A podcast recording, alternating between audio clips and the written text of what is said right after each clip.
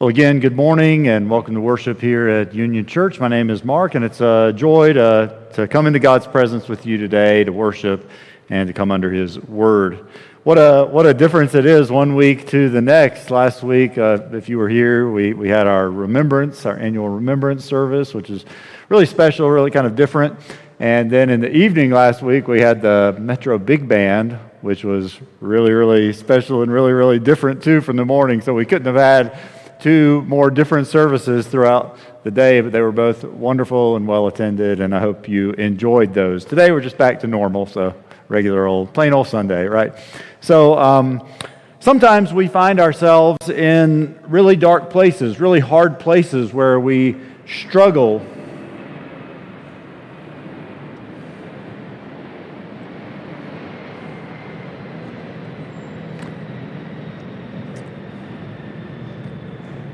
kind of like right now, struggling. Airplanes.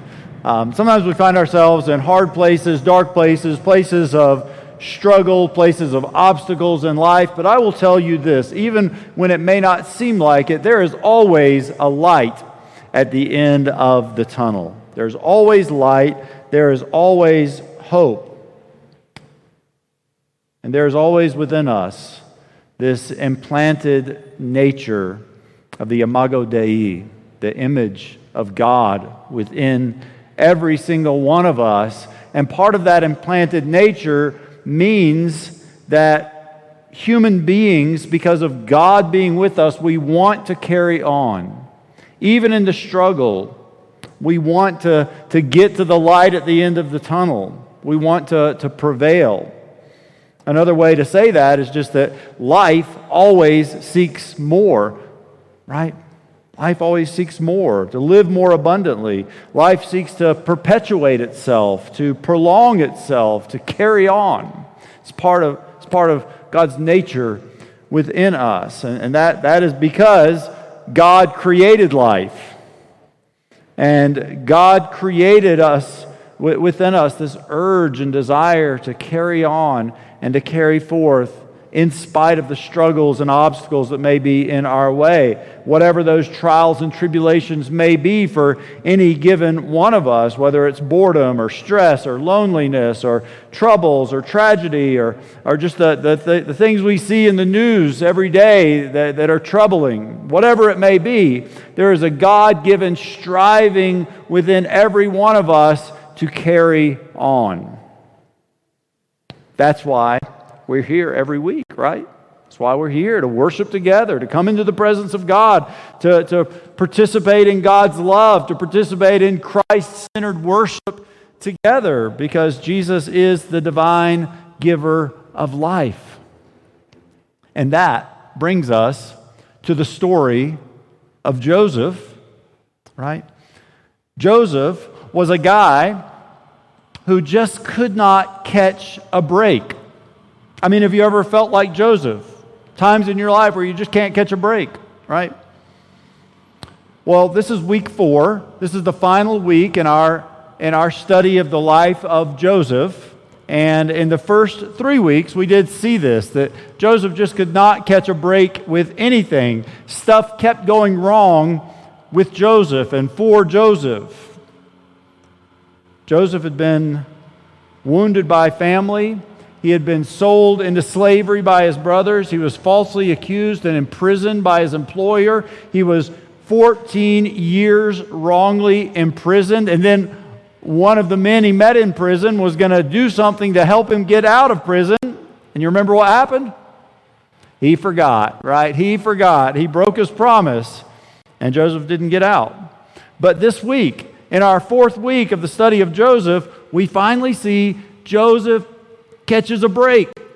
Things finally begin to go right for Joseph. He gets out of jail, and then his talent begins to shine through, and God's favor is upon Joseph. And Joseph ultimately gets promoted to be the, the number two in power under Pharaoh in all of Egypt. Things finally start to go right for Joseph. Did anyone see the, um, the launch yesterday, the SpaceX launch yesterday? They did another test launch. I watched some of the videos this morning. Pretty cool, pretty cool stuff. Like the, the precision that goes into to launching a, a huge rocket into space. And um, it didn't quite make it, but you know, it was a big improvement over the, the first test launch. And um, you know, I remember I, I was kind of a child of the space shuttle. Y'all remember the space shuttle? So I grew up, you know, seeing these space shuttle launches, which were really, really incredible to, to watch and to understand the precision required to, to launch the space shuttle from Earth into the heavens. And, and to, to land the space shuttle, I, I think this is really fascinating. To land the space shuttle took incredible precision. The, the landing procedure would start with the space shuttle at something like 235, give or take, miles above the Earth. Very, very high up, right? And it's traveling at 17,500 miles an hour. That's like 28,000 kilometers per hour. I had to look that one up. And so it's pretty fast. And then to start landing somewhere over Australia, they fire rockets that, that slow down the space shuttle, or, that, or they did. And the, the space shuttle would, would lose all of its forward motion and it would begin to free fall toward the Earth over Australia from 235 miles above the Earth. And it would free fall. And at that point, it had no, no engine power. It was just free falling, just kind of just kind of gliding, and it would come into the Earth's atmosphere somewhere over Australia, and then it would land on the complete opposite side of the Earth on a three mile or five kilometer long runway with no engine power. There were no do overs, there were no go arounds with the space shuttle. It required incredible precision. And, and the space shuttle was, was really big, it was like the size of a building. And so this thing free falling from 235 miles at 17,500 miles an hour, going around the world to land on just basically a tiny, tiny runway. They got one shot at it. It was amazing. And, and I think one, one reason I tell you that is, is, to, is that this says something about the predictable physics of how God created the universe. Because of those predictable physics, these, these precise calculations can be, be made and, and manifest. And it also means something about what it means to be a human being created by this same God who, who made the predictable physics of the universe, right? You think about the glory of what it means to be a human being made in, in the Imago Dei, right? So we're made in the image of God, but then we also know that we, we struggle with sin and suffering and wretchedness as human beings. Yet, even so, we have hope. We have hope. If we didn't have hope, we would not be gathered here this morning. We have hope because God has a plan and God has fulfilled his plan a plan of restoration, a plan of redemption, a plan with, with great precision. Now, in the beginning, God, He started the plan of redemption. This is found in Genesis chapter 3.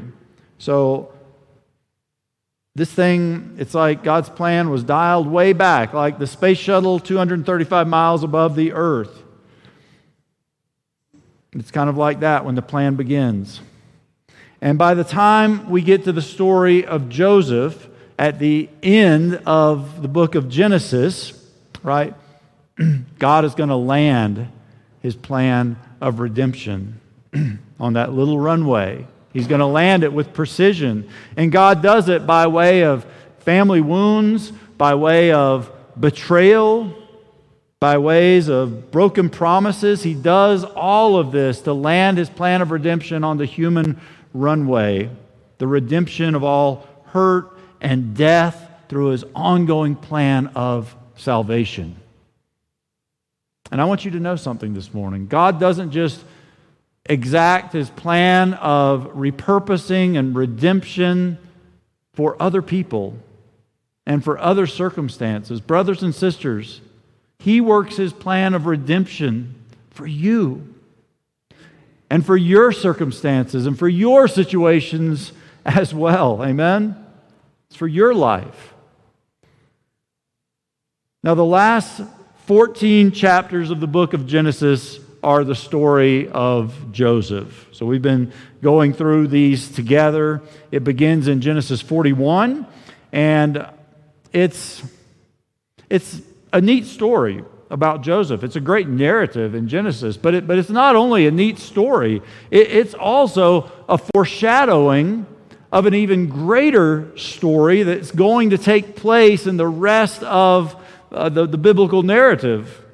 That God is sending a redeemer, that God is sending a repurposer to defeat sin and evil and to reconnect us with the God our souls so desperately long for. So, Joseph. Joseph, after being down on his luck for, for most of his life, now by God's intervention, Joseph is exalted. He's the number two man right there behind uh, Pharaoh. He's basically like the prime minister of Egypt, and that's actually real history. And God gifted Joseph to interpret dreams. And Joseph had a dream that there would be seven years of, of good crops throughout the known world. And then his dream also told him that after those seven years of harvest, that there would be seven years of extreme famine all over the earth.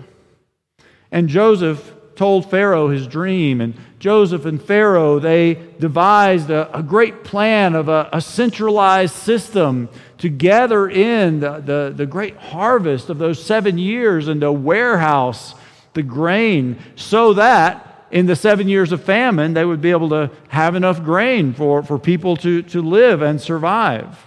And that's all found in chapter 41 of Genesis. We're not going to read all of that. But, but what we have is at the very end of chapter 41 of Genesis, it's Genesis 41, verse 57.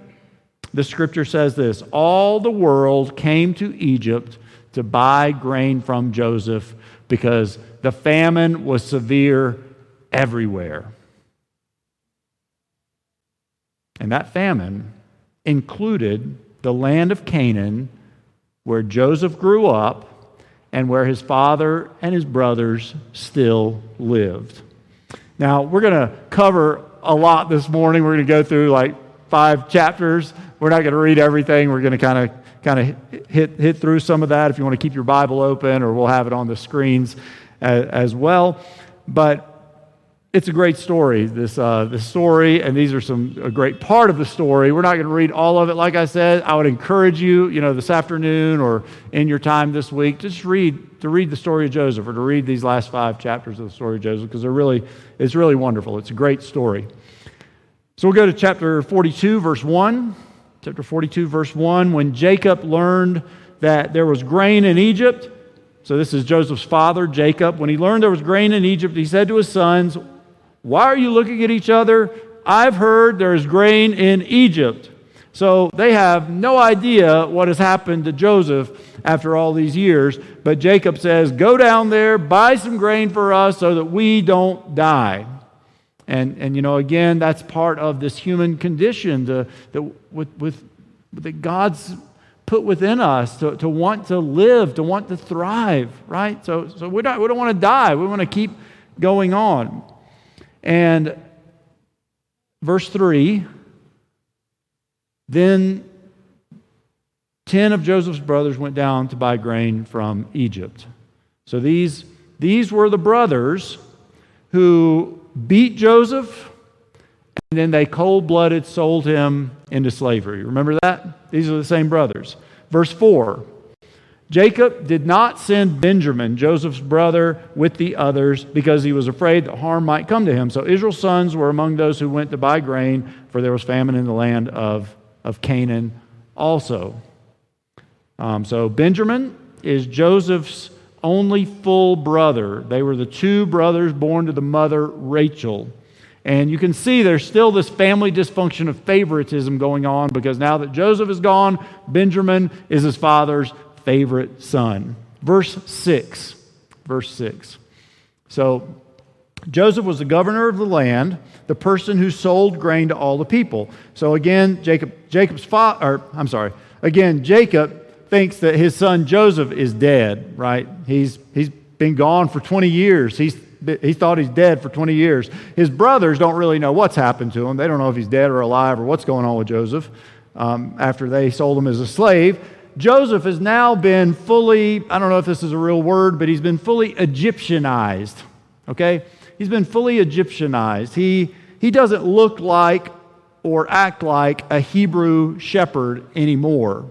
He is culturally, educationally, physically Egyptianized. He's the prime minister of Egypt. He's like, if you look in, you know, if you look at pictures of what like Egyptian nobility would have looked like, that's what Joseph would have looked like. He was fully Egyptianized. He looked like Egyptian nobility. He was kind of a big deal. And he, he was married to an, like a top, top tier kind of Egyptian woman. So he's fully Egyptianized in every way except for his faith. He had not Egyptianized his trust in the one true God. So when his brothers saw him, they just saw this big, powerful, pagan looking Egyptian ruler, and they did what all the other foreigners did when they come, came to buy grain in Egypt. Verse 6, it says, When Joseph's brothers arrived, they bowed down to him with their faces to the ground. So the last time they had seen Joseph, he was 17 years old. And you think now it's 20 years later. He's like 37 years old this next time they see him. He's fully Egyptianized. Verse 7 As soon as Joseph saw his brothers, he recognized them, but he pretended to be a stranger and he spoke harshly to them. He said, Where do you, where do you come from? And they said, From the land of Canaan to buy food. Now, what an amazing coincidence. Right? What an amazing, I mean, you couldn't make this up. This is God piecing everything together with precision. Like in the first week of this series, we talked about how, you know, like these events are like God putting puzzle pieces together. These are like amazingly precise puzzle pieces that God's putting together. Verse 8. Verse 8 Although Joseph recognized his brothers, they did not recognize him. Then he remembered his dreams about them and said to them, You're spies. You've come to, to see where our land is unprotected. And Joseph remembered his dreams that started all of this. And, and if you remember in his, his dream, his 11 brothers were bowing down to him. But in this case, he only sees 10 brothers before him. And he's thinking, Where is Benjamin? Where is my full blood brother Benjamin? Right? And maybe Joseph was you know, Joseph was presumed dead. Benjamin's become his father's favorite. You know, perhaps Joseph is wondering if Benjamin has been treated the same way he was treated by his brothers, right? Has, has Benjamin beat up? Has he, has he been beat up? Has he been killed? Has he been abused? Have they murdered him?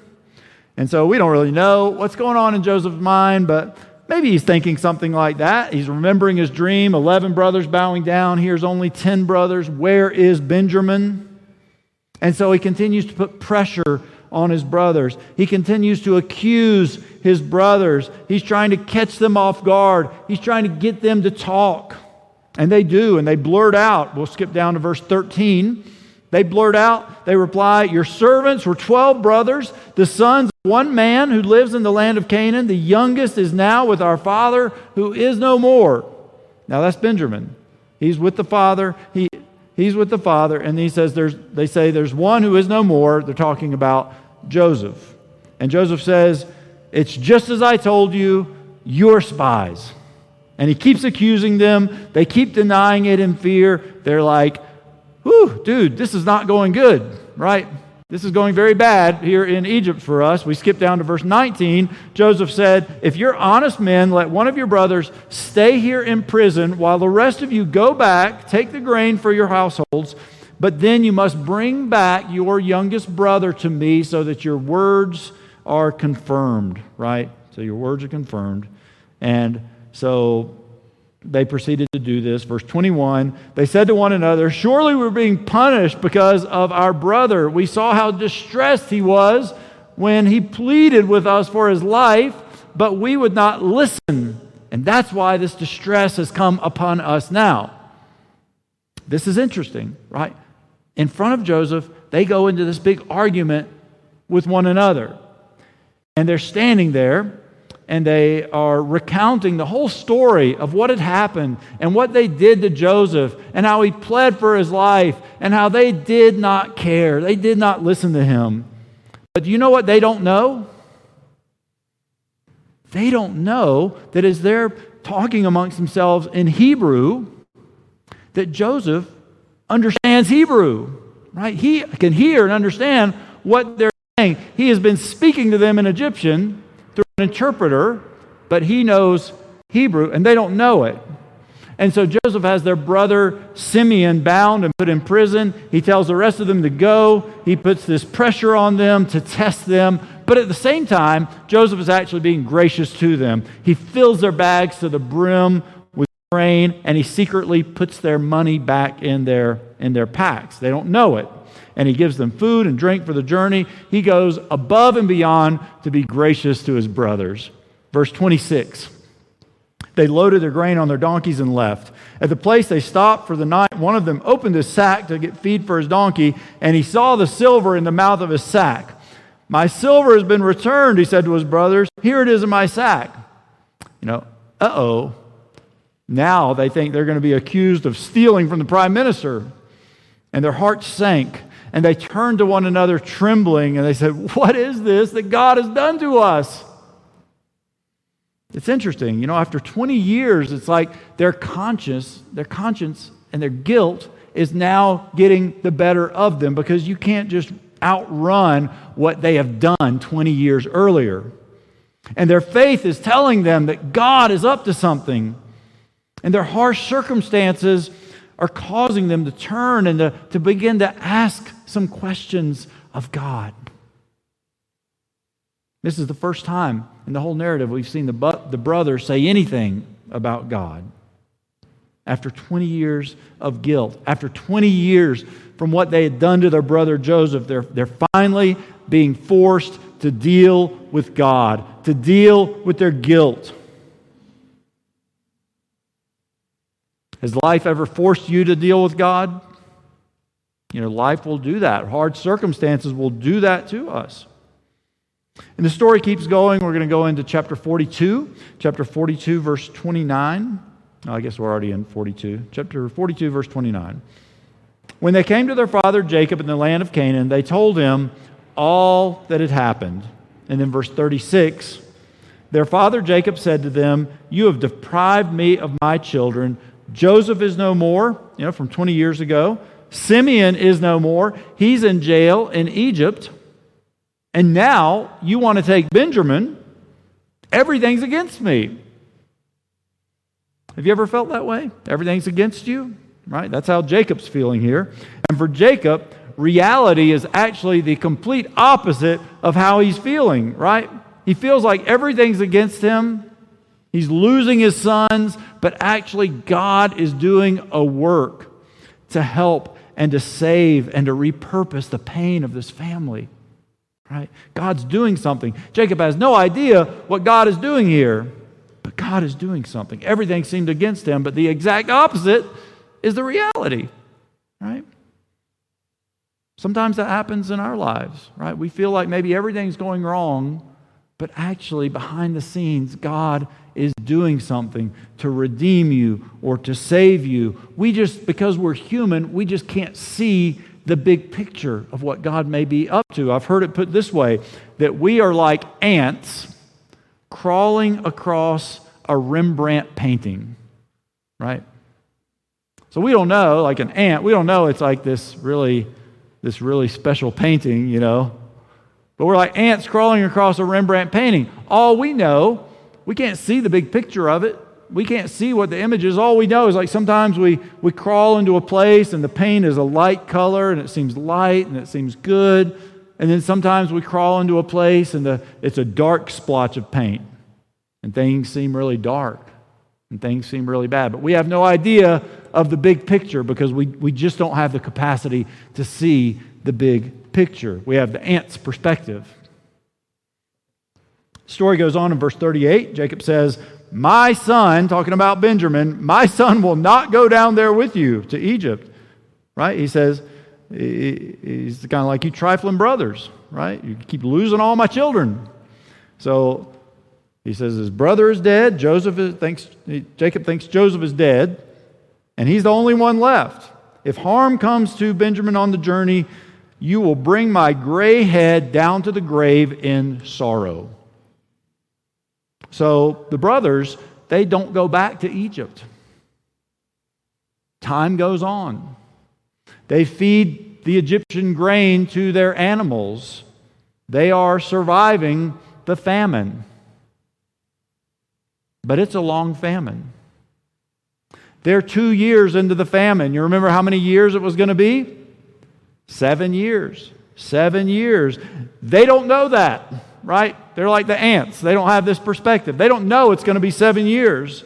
And so the harsh realities of the famine are ultimately going to set in and are going to force Jacob to have to send his sons back to Egypt. And eventually they run out of grain. Jacob has no choice.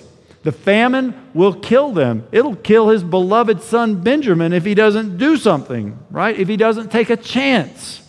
And so Jacob tells them to go back to Egypt, to take twice the original amount of, um, of silver, and to take some special gifts.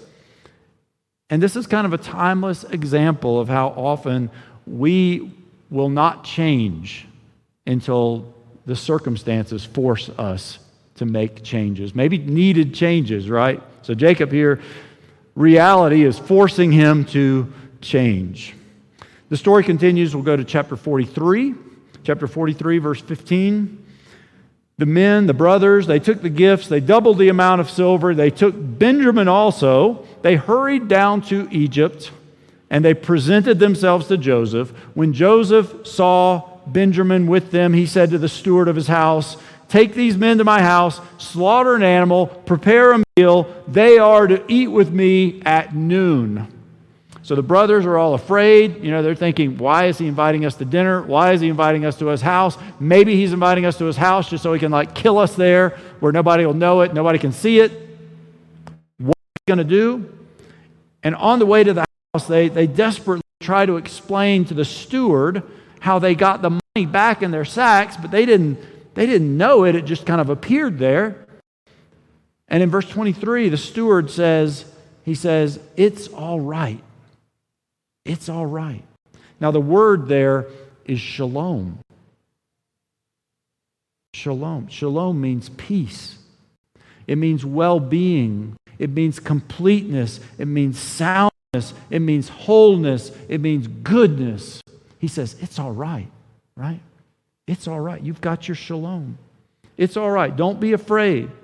Your God, the God of your father, has given you treasure in your sacks. I received your silver. And then he brought Simeon to join them. So God's working through this, this human agent, the steward. He says, It's shalom, it's all right.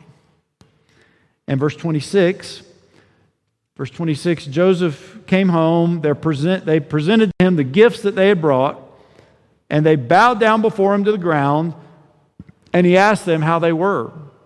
So he asked them this literally, How is your shalom? And then he said, How is your aged father that you told me about? Is he, is he still living? So, so he, he literally asks, How's your father's shalom? Does he still have his shalom? Verse 28 They replied, Your servant, our father, is still alive and well. They're basically saying, He's still got his shalom. And they bowed down, prostrating themselves before Joseph, fulfilling the dream from back in chapter 37 that started this whole mess off. Chapter 43, verse 29. As Joseph looked about, he saw his brother Benjamin, his own mother's son. So these two were the full brothers under Rachel. And Joseph asked, Is this your youngest brother, the one you told me about? And he said, God be gracious to you, my son. Deeply moved at the sight of his brother, Joseph, Joseph hurried out and he looked for a place to weep. And he went to his private room and he wept there. And then he kind of cleans up, he washes his face, he comes back out, controlling himself, and he says, Serve the food. So he's still been playing kind of hardball with these guys. But in verse 34, it says, when the, when the portions were served to them from, the, from Joseph's table, Benjamin's portion was five times as much as anyone's else, as anyone else's. And um, they feasted and they drank freely with Joseph. Now that is a picture of shalom. I'm going to pause, think about this. This is Genesis giving us a foreshadowing of the gospel. One of the main promises of the good news of Jesus Christ is the restoration of all that was lost to mankind in Genesis 3 in the fall. Now, what was lost? Well, in the fall, shalom was lost, goodness, peace, completeness. That was all lost. And, and, and instead of shalom, we were given futility and thorns and thistles and frustration and angst. But the restoration was promised all the way back in Genesis 3 that there would be an offspring of blessing, that there would be a restorer, a repurposer who would bring back shalom to the earth. And here in this picture, the sons of Israel feast together in the mercy and forgiveness of the brother they once sinned against. And, brothers and sisters, that is God's invitation to you and to me to come to the feast, right? To come to the feast with the one we've sinned against, our brother and our Savior, Jesus Christ. And that feast is one of shalom right? This was also a feast of grace and mercy, just like we enjoy when we come to the table of the sacrament of communion together with our brother and Lord Jesus Christ. We come to that feast in the presence of the one we have sinned against. And we gather with him. You know, it's a beautiful picture. It's a beautiful picture of like the, the Last Supper of Jesus with his disciples. He was redeeming us from sin and suffering and death. So Joseph, he has this meal, this beautiful meal with his brothers, a foreshadowing of the gospel, and yet he continues to test his brothers. There's a little bit more to the story. The plan's not yet complete. Now, you remember this. They still don't know that Joseph is their brother. They just think he's a Egyptian kind of bigwig. They don't know this is their brother. They betrayed into slavery 20 years before for 20 pieces of silver. Again, another foreshadowing to Christ. Uh, chapter 44 now. Chapter 44, verse 1. Joseph gave these instructions to the steward of the house. He said, Fill the men's sacks with as much food as they can carry, put each man's silver into the mouth of his sack, and then put my cup, my silver one, in the mouth of the youngest one's sack, along with his silver and his grain. And the steward did as Joseph had said. So the brothers get on their donkeys, they get on their way, they see the pyramids, you know, fading behind them. It's like, whew, and they breathe a sigh of relief. And then Joseph sends his men to pursue the brothers, and they brothers, and they accuse the brothers of stealing Joseph's cup. And of course, the brothers deny it because they have no idea they've stolen Joseph's cup. Verse 12 The steward proceeded to search, beginning with the oldest, ending with the youngest. The cup was found in Benjamin's sack. And, and, and, and at this, tore their clothes, and they all loaded their donkeys and they returned to the city. Joseph was still in the house when Judah and his brothers came in, and they threw themselves to the ground before him. This again is fulfilling the original dream, right? Joseph tells them they can all go free now, except for the youngest who had his cup. Now, many scholars think this was a, a test by Joseph. This was to test his brothers, right? He, he's saying, Well, you can go. You can leave your youngest brother here in Egypt. You, you can go. He wants to see. Are they going to do just like they did with him? Oh, just leave him in Egypt. Go about their way. It's a test.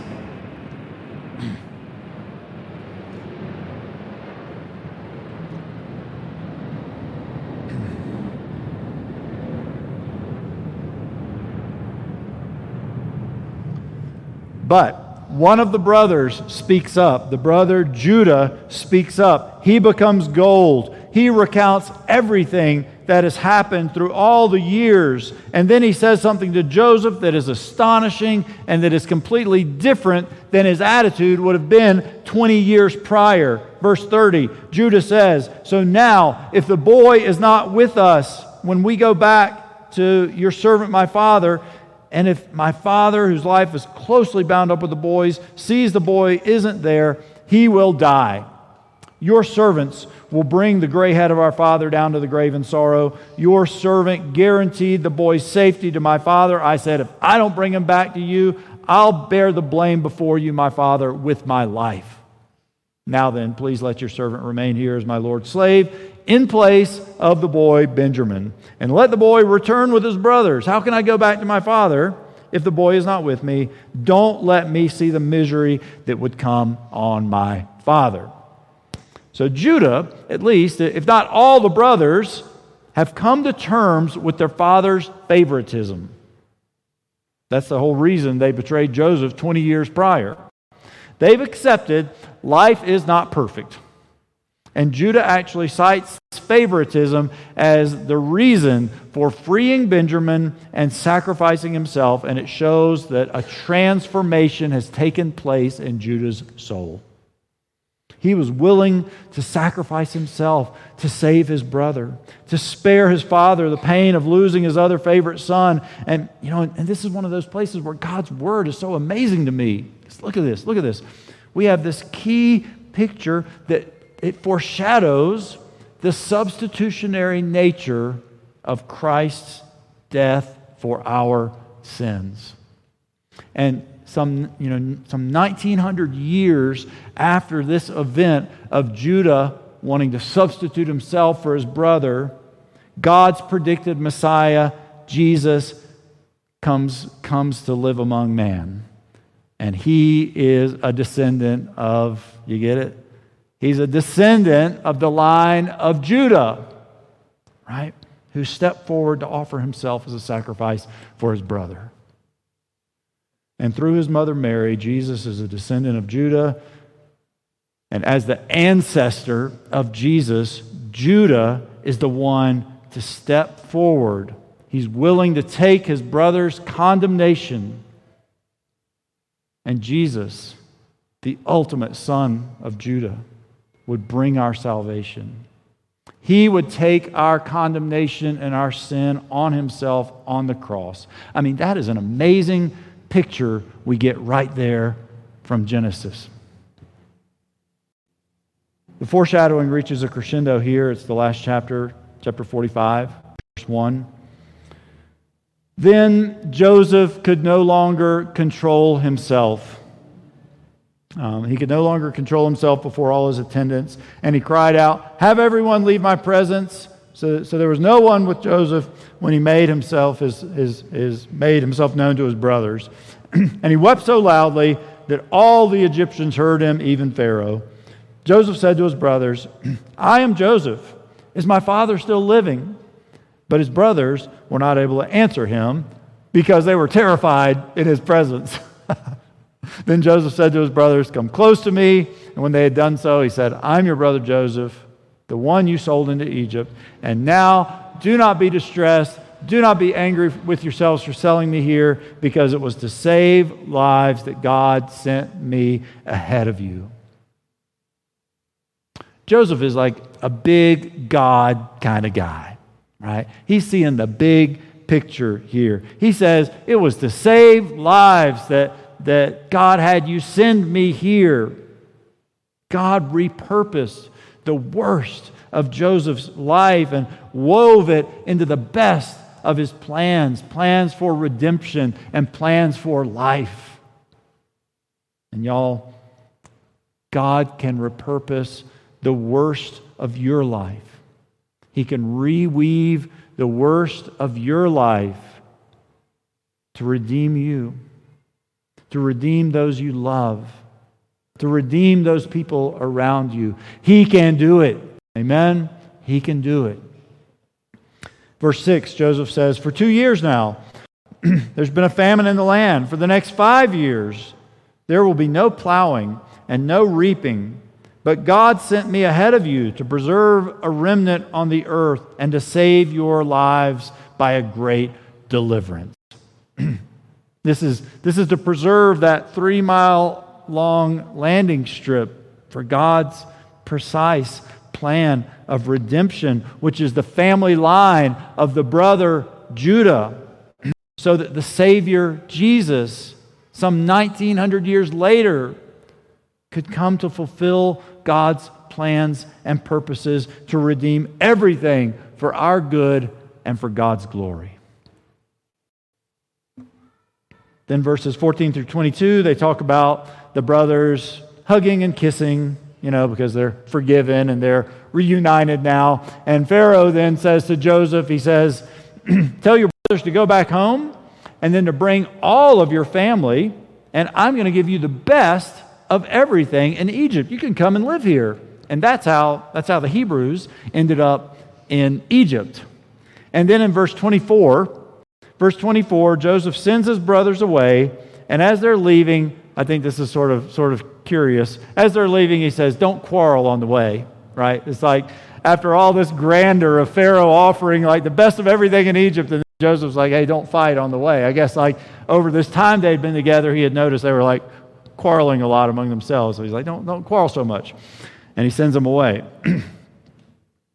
now you can read back through the story of Joseph, these 14 chapters, and, and I'll tell you, brothers and sisters, you'll find a double meaning in almost everything in the story of Joseph. It is loaded, right? There, it's, it's so much more than, than just the words on the page. It's a fabulous story in that way.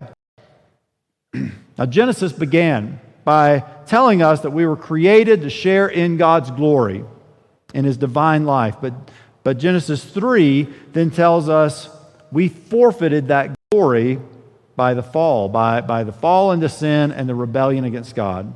And so we're separated from him. We have this wretchedness to go along with our glory. And then at the end of the chap- uh, chapter 3, there's that promise that there, there is one coming who will redeem all things, who will repurpose all things. and, and now here, that's at the beginning of Genesis. At the end of Genesis, in Joseph's story, we're, we're shown the landing pad for God's restoration of all of creation, for all of humanity. And, and it's going to happen through a family. It's going to happen through Jacob's family and ultimately through Judah's family. A great deliverance that will be effected by Jesus Christ, by his death, and by his resurrection. And friends, we're invited. We're invited to the feast. We're inviters to the feast of God's shalom, God's peace, God's restoration. God sent us the true and better Joseph in Jesus Christ. And so I want to ask you as we wrap up today how's your shalom? How's your shalom? How are you doing in the famine? How is your soul? How are your circumstances? Joseph was the provision in the family. Uh, I'm sorry, Joseph was the provision in the famine for his brothers. And y'all, Christ is the provision in the famine for our souls. he will restore us.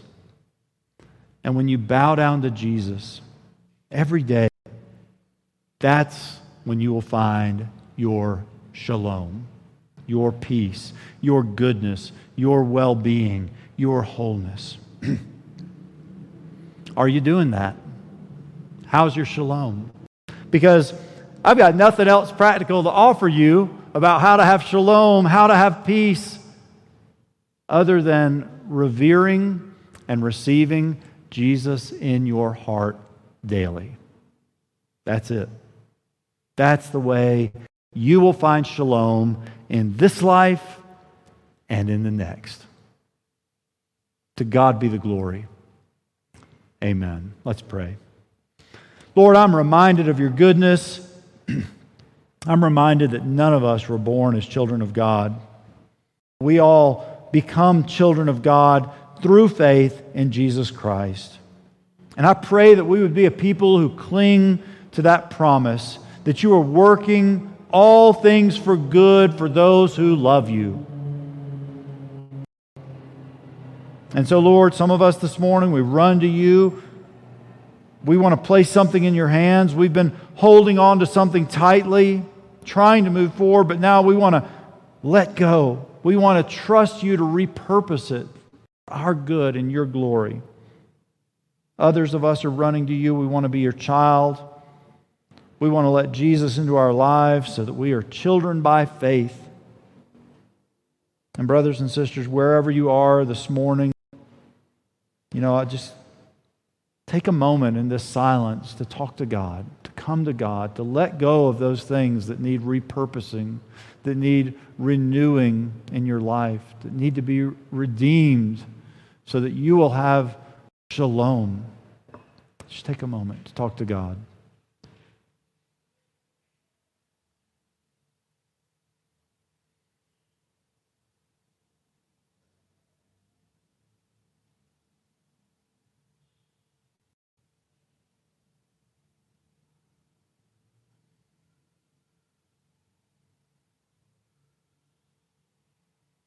Lord, we trust into your hands the burdens that have become too heavy to bear.